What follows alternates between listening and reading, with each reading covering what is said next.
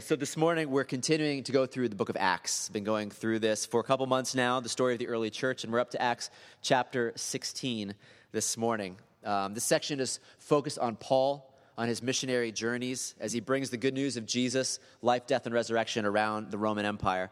And Acts sixteen, he's going to be in Philippi, which, of course, if you know the Bible, you know there's a book called Philippians, which is a letter he wrote to the church in Philippi. This is the story of how the church in Philippi started.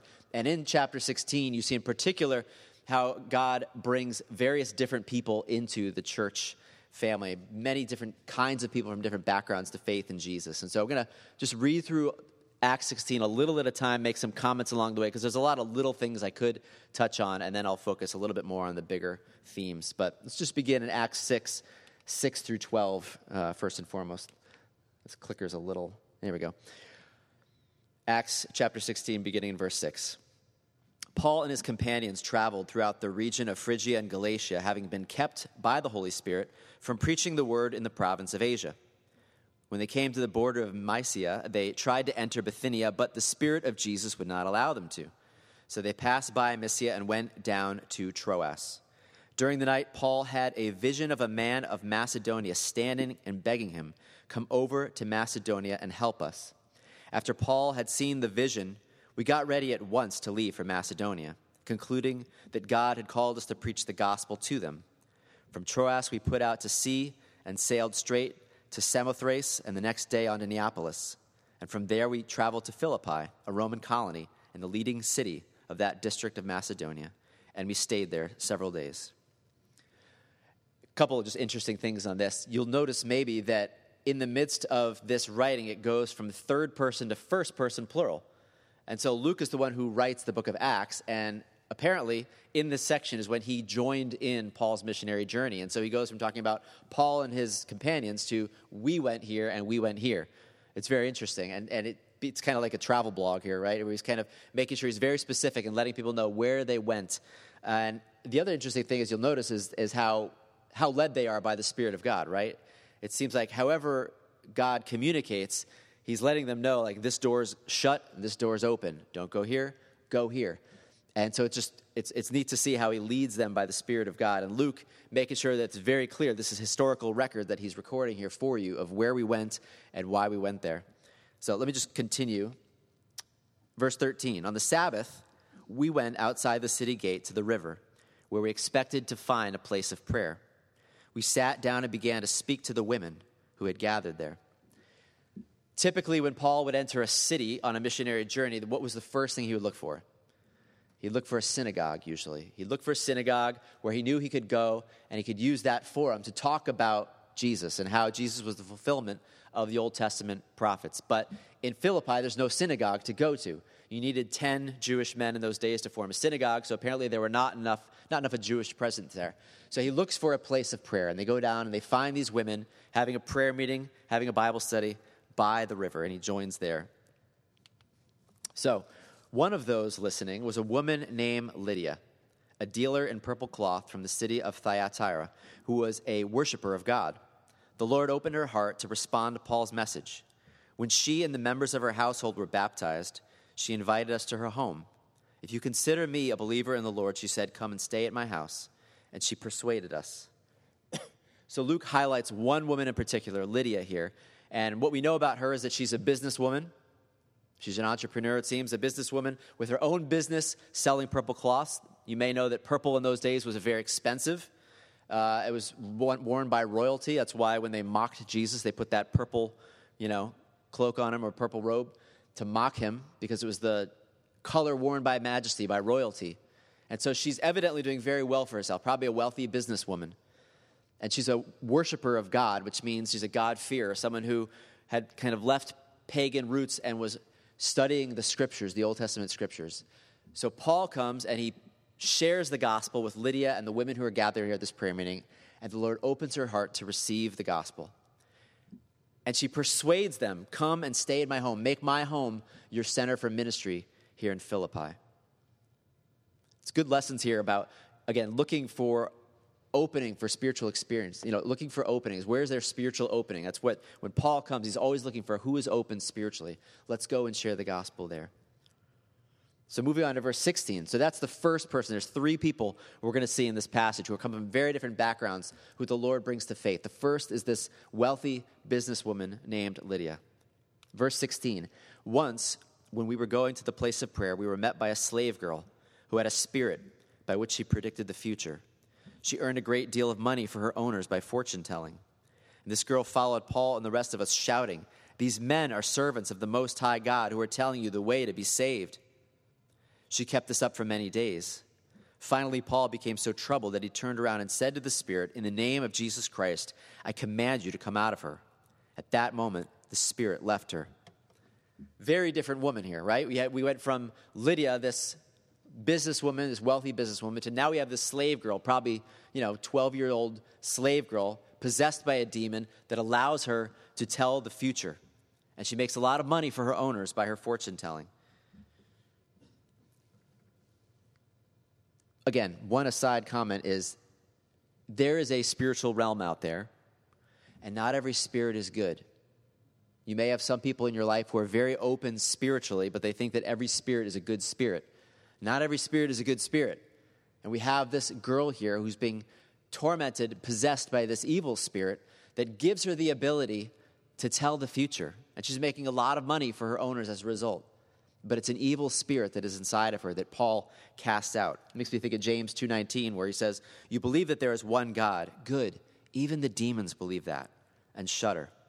So yeah, there is a spiritual reality. There are those out there who know that this is Jesus, the Son of God. Just like this slave woman is yelling out, "These men are servants of the Most High God, telling you the way to be saved." But she needs to be set free. She needs the power of God to set her free from the, what she's been enslaved by. But unfortunately, as Paul prays for her and casts out this demon, he faces all kinds of backlash as a result. And this is where they meet the third person. Verse nineteen, when the owners of the slave girl realized that their hope of making money was gone, they seized Paul and Silas and dragged them into the marketplace to face the authorities. They brought them before the magistrates and said, "These men are Jews and are throwing our city into an uproar by abdicating customs unlawful for us Romans to accept or practice." The crowd joined in the attack against Paul and Silas, and the magistrates ordered them to be stripped and beaten.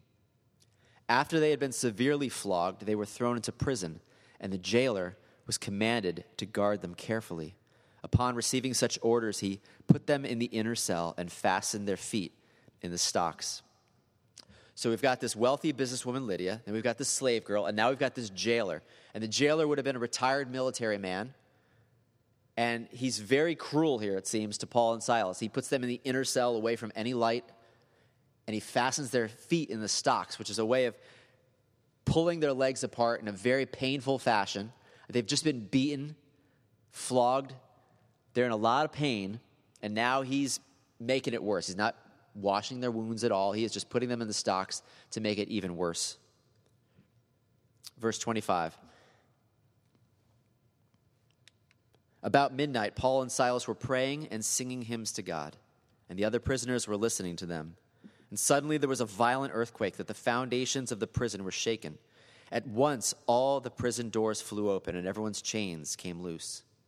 The jailer woke up.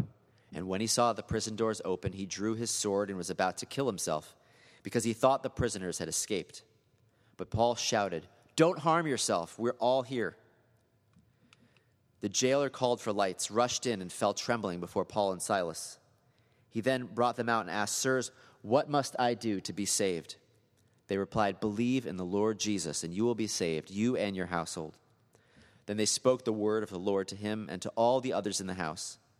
At that hour of the night, the jailer took them and washed their wounds, and then immediately he and all his family were baptized. The jailer brought them into his house and set a meal before him them. He was filled with joy because he had come to believe in God, he and his whole family. And when it was daylight, the magistrates sent their officers to the jailer with the order, "Release those men." The jailer told Paul, "The magistrates have ordered that you and Silas be released. Now you can leave. Go in peace." But Paul said to the officers, "They beat us publicly without a trial, even though we are Roman citizens, and they threw us into prison. And now do they want to get rid of us quietly? No, let them come themselves and escort us out." The officers reported this to the magistrates, And when they heard that Paul and Silas were Roman citizens, they were alarmed. They came to appease them and escorted them from the prison, requesting them to leave the city. After Paul and Silas came out of the prison, they went to Lydia's house, where they met with the brothers and encouraged them, and then they left. Very different people. Acts sixteen, Luke seems to intentionally give us the stories of three different people and their conversions. This wealthy businesswoman, Lydia, this demon-possessed slave girl, and then this jailer, this ex-military man who's very cruel but is converted through the witness of Paul and Silas. He's very cruel to them, but it, despite their cruelty, we see that Paul and Silas are singing hymns. They're worshiping God. All the other prisoners are fascinated, listening. And then when this miraculous earthquake happens, instead of leaving and letting the jailer kill himself, they stay. And they say, "Don't harm yourself. We're still here." And the jailer, overcome, asks them, "What must I do to be saved?" And they tell him, "Believe in the Lord Jesus, and you will be saved." And the jailer and his family are believed. They're baptized. They invite Paul and Silas into their house. They wash their wounds. They feed them. They become believers. I want to share three things from this passage that I, I believe are important this morning. The first is that God brings many people to himself through many different means. He brings people to himself through many different means. Again, I think Luke is intentional in showing us three separate testimonies of how people come to faith here. It's not exhaustive. There's many different ways, but here's three in particular. You have Lydia at first. Lydia comes through hearing God's word. She's gathered together in a Bible study, in a prayer meeting. Paul shows up and opens the scriptures and shares the gospel with her, and she comes to faith. Some people, this is how they come to faith. They hear a sermon. They hear. They, they sit in a Bible study. They hear the word of God, and the Lord opens their heart like he did for Lydia, and they come to faith in Jesus. Think of John Wesley, known for founding the Methodist Church. On this day, May twenty-fourth, seventeen thirty-eight, John Wesley opened his Bible about five in the morning and came across these words, "These are given unto us, exceeding great and precious promises, even that ye should be partakers of the divine nature." And he read similar words in other places. That evening, if you could just move the slide for me. That evening, he reluctantly attended a meeting in Aldersgate. Someone read from Luther's preface to the Epistle to Romans. About eight forty-five p.m., while he was describing the change which God works in the heart through faith in Christ, I felt my heart strangely warmed. I felt I did trust in Christ, Christ alone for salvation, and an assurance was given me that he had taken away my sins, even mine, and saved me from the law of sin and death. That's John Wesley's account of his salvation, that it came while he was in a Bible study, just like Lydia. The Lord opened his heart.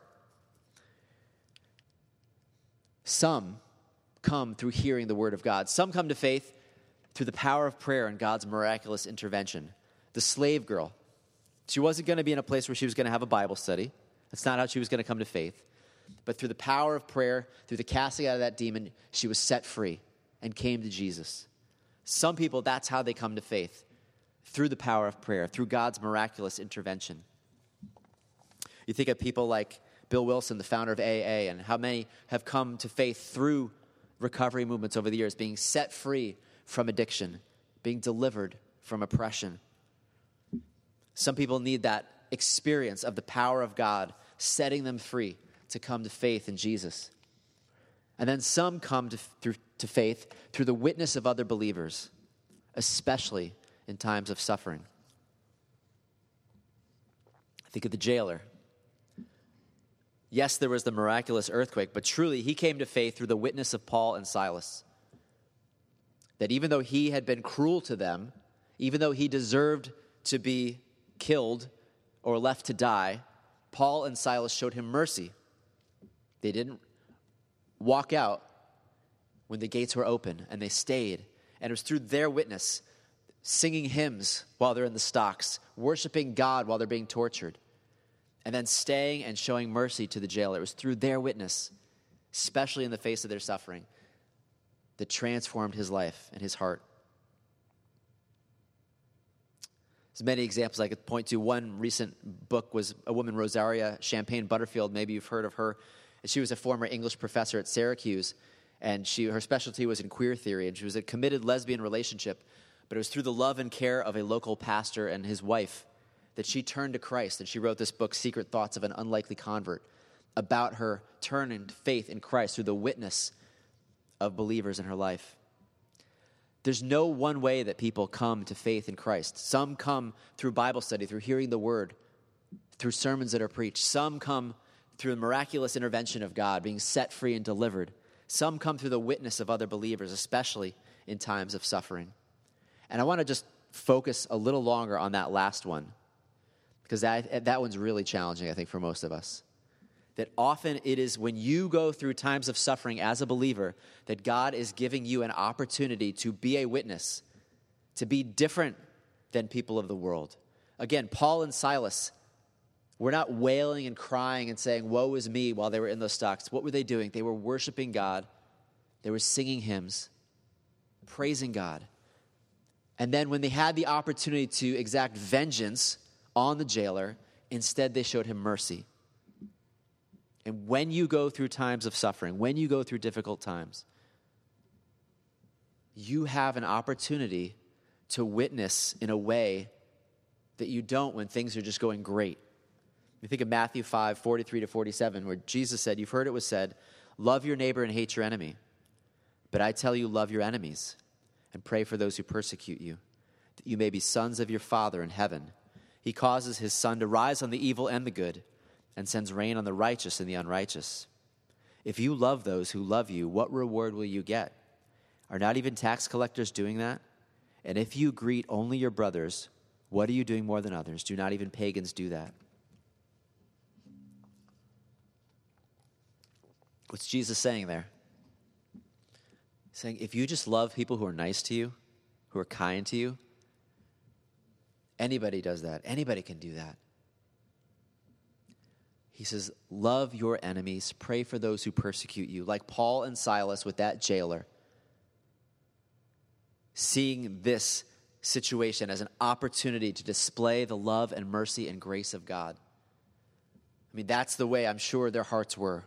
Like, God, I know that you led us here. You clearly told us not to go here. You clearly led us to Philippi. And now we find ourselves in prison. And we're believing this is not an accident that we are here. We're believing that you have brought us here, and by your sovereign plan, you have put us here in this jail. So we're going to worship you. We're going to keep our eyes fixed on you. And we're going to look for opportunities to witness, to point people to you.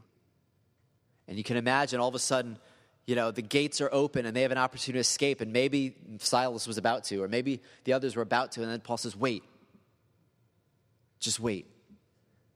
Maybe God has given us this opportunity to show mercy to one who's been so cruel to us. I mean, this is supernatural, right? This is this is not natural. This is not the way our hearts operate. This is not the way we are.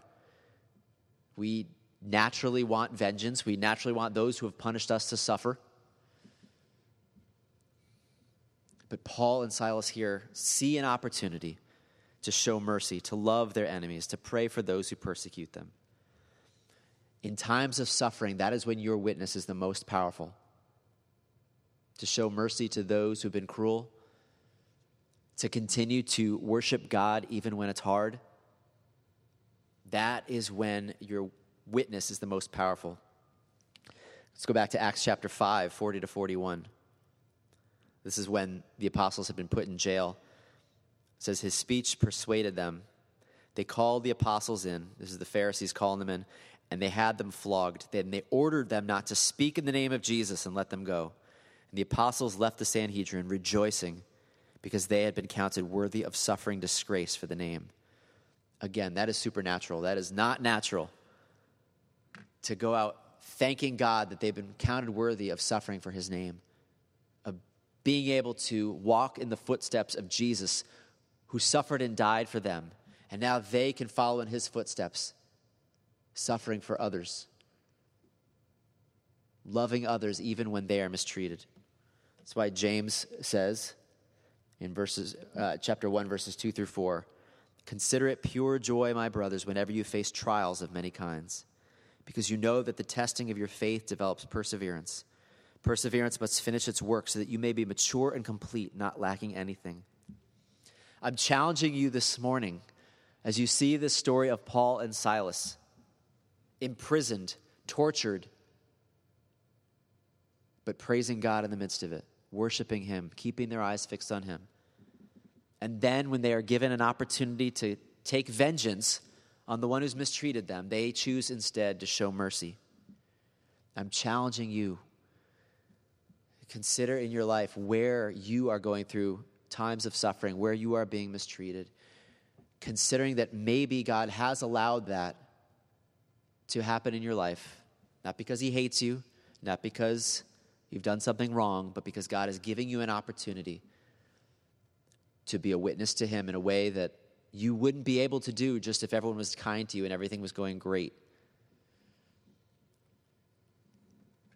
This is this is where you find the strength. Hebrews twelve, one through three. Therefore, since we are surrounded by such a great cloud of witnesses, let us throw off everything that hinders and the sin that so easily entangles, and let us run with perseverance the race marked out for us. Let us fix our eyes on Jesus, the author and perfecter of our faith, who for the joy set before him endured the cross, scorning its shame, and sat down at the right hand of the throne of God. Consider him who endured such opposition from sinful men so that you will not grow weary and lose heart. Just meditate on that one for a few seconds. This is the writer of Hebrews trying to encourage the people who are listening to persevere in suffering. And what does he tell them to do? He says, fix your eyes on Jesus. Fix your eyes on Jesus. Look at him. For the joy set before him, he endured the cross. What was the joy set before him? I've said this many times, that the joy set before him, it wasn't being re- returning to the Father. He already had the Father for all eternity. The joy set before him was having you with him. That was what allowed him to endure the cross. The joy set before him was having you restored to a right relationship. That is what allowed him to endure the cross, scorning its shame. And so he tells us, fix our eyes on Jesus. Fix your eyes on Jesus. When you go through times of suffering, when you're going through times where you are being mistreated, fix your eyes on Jesus, the one who suffered and died for you. He did it for the joy set before him. And I can imagine Paul and Silas as they're fixing their eyes on Jesus, worshiping him and praising him in the stocks. They're also saying, for the joy set before him, I want to see this jailer come to faith. And if we stay here instead of leaving, I believe God will give us an opportunity to share the gospel with him as his heart is melted by this mercy we show him. Love your enemies. Pray for those who persecute you.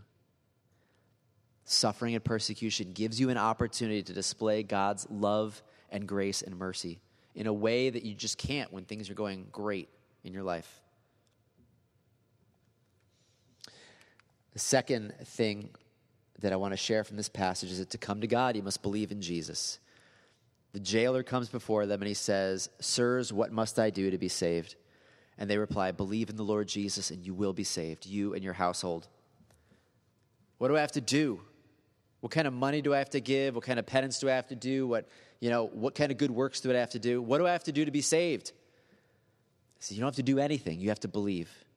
You have to look to Jesus, the one who died for you, who did everything that you couldn't do, the one who lived the perfect life you could not live, who died a sacrificial death on the cross in your place, who rose again from the dead, conquering sin and death. Look to him and you'll be saved. Believe in him and you will be saved. You will have eternal life. I don't know if you've ever heard the conversion story of Charles Spurgeon, generally considered to be one of the greatest preachers of all time back in the nineteenth century. This is his story of his conversion. On January sixth, eighteen fifty, fifteen-year-old Charles Spurgeon was trudging up Hythe Hill in Colchester on his way to church.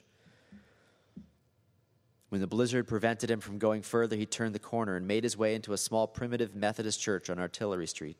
And he wrote this, "I sometimes think I might have been in darkness and despair now had it not been for the goodness of God in sending a snowstorm one Sunday morning when I was going to a place of worship. When I could go no further, I turned down a court and came to a little primitive Methodist chapel. In that chapel, there might be a dozen or fifteen people. The minister did not come that morning. Snowed up, I suppose. A poor man, a shoemaker, a tailor, or something of that sort, went up into the pulpit to preach. He was obliged to stick to his text for the simple reason that he had nothing else to say. And the text was, "Look unto me and be ye saved, all the ends of the earth." Isaiah forty-five twenty-two. He did not even pronounce the words rightly, but that did not matter. There was, I thought, a glimpse of hope for me in the text. He began thus, "My dear friends, this is a very simple text indeed. It says, look. Now that does not take a deal of effort. It ain't lifting your foot or your finger. It is just look. Well, a man need not go to college to learn to look. You may be the biggest fool, and yet you can look. A man need not be worth a thousand a year to look. Anyone can look. A child can look. But this is what the text says." And then it says, "Look unto me."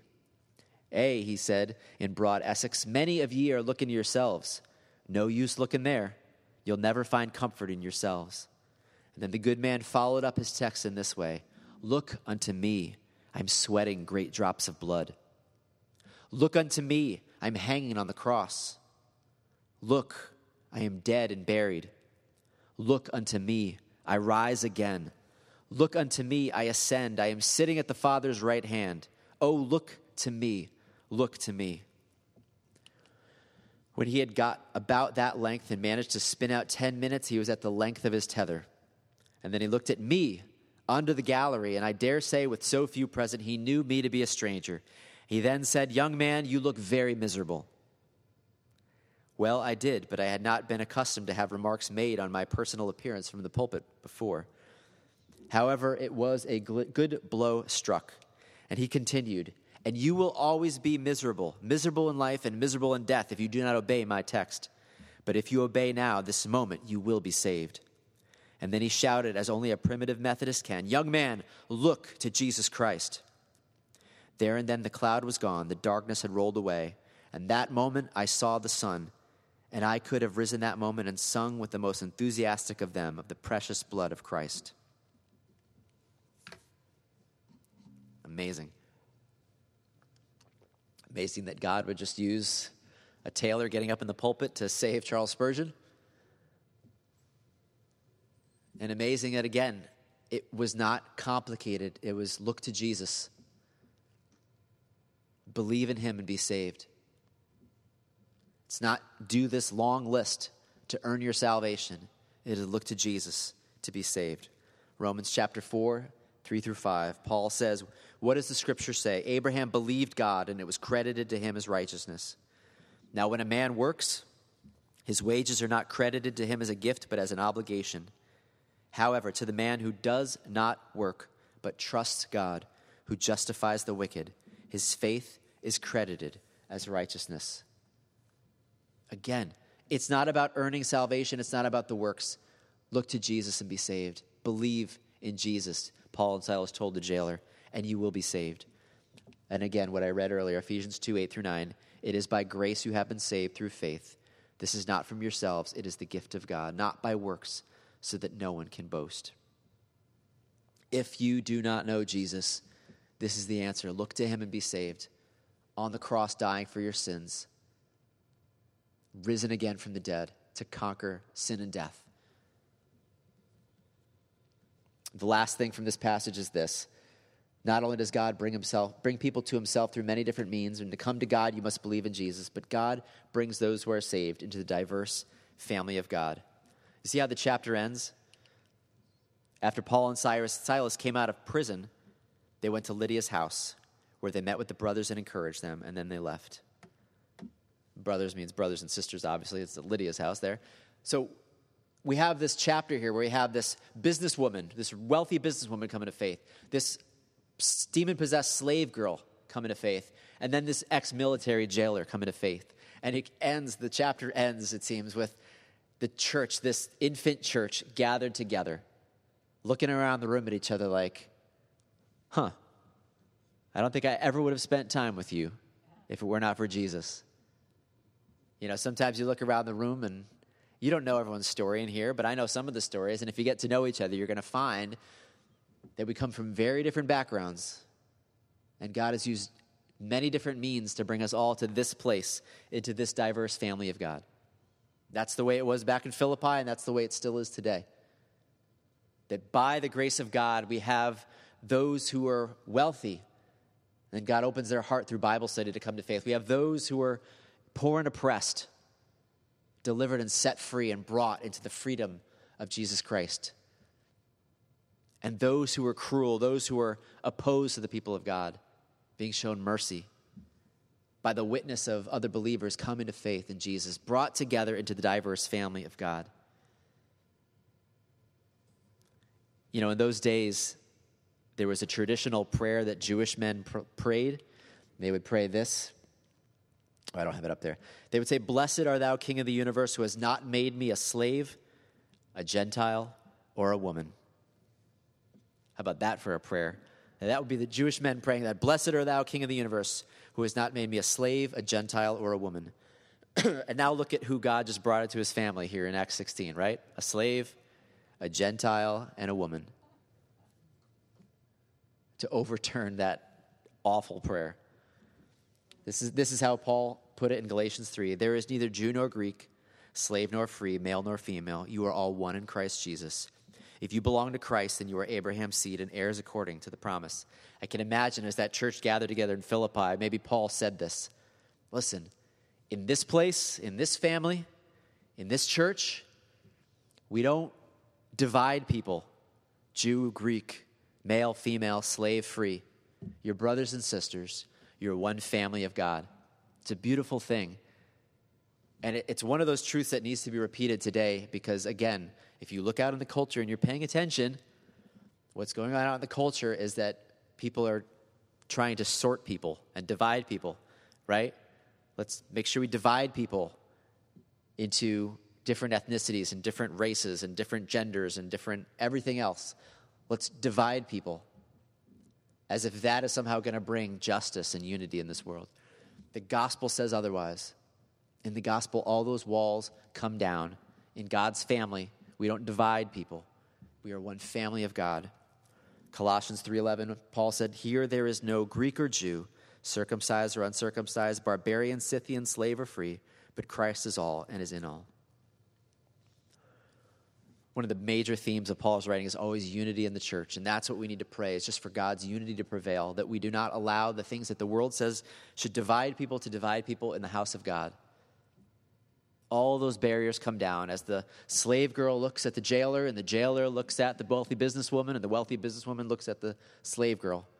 And Paul says, you are brothers and sisters in Christ. You're one. That's the way it is. So let's pray for unity in our church.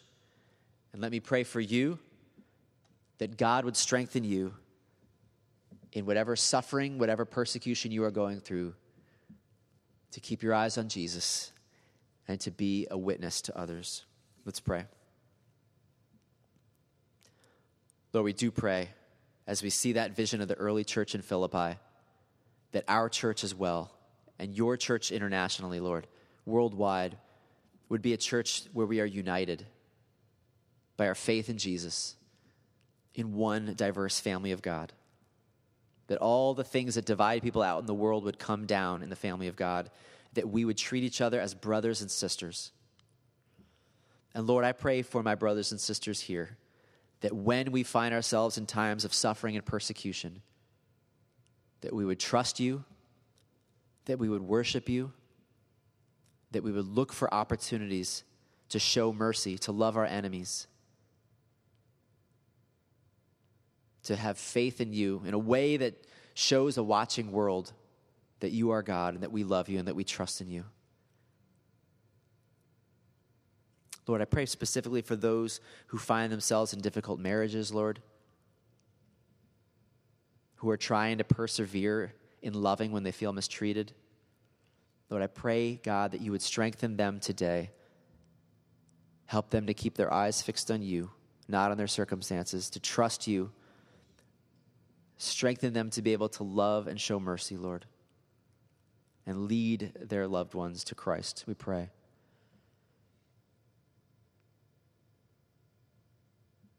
Thank you, Lord. We pray this in Jesus' name. Amen.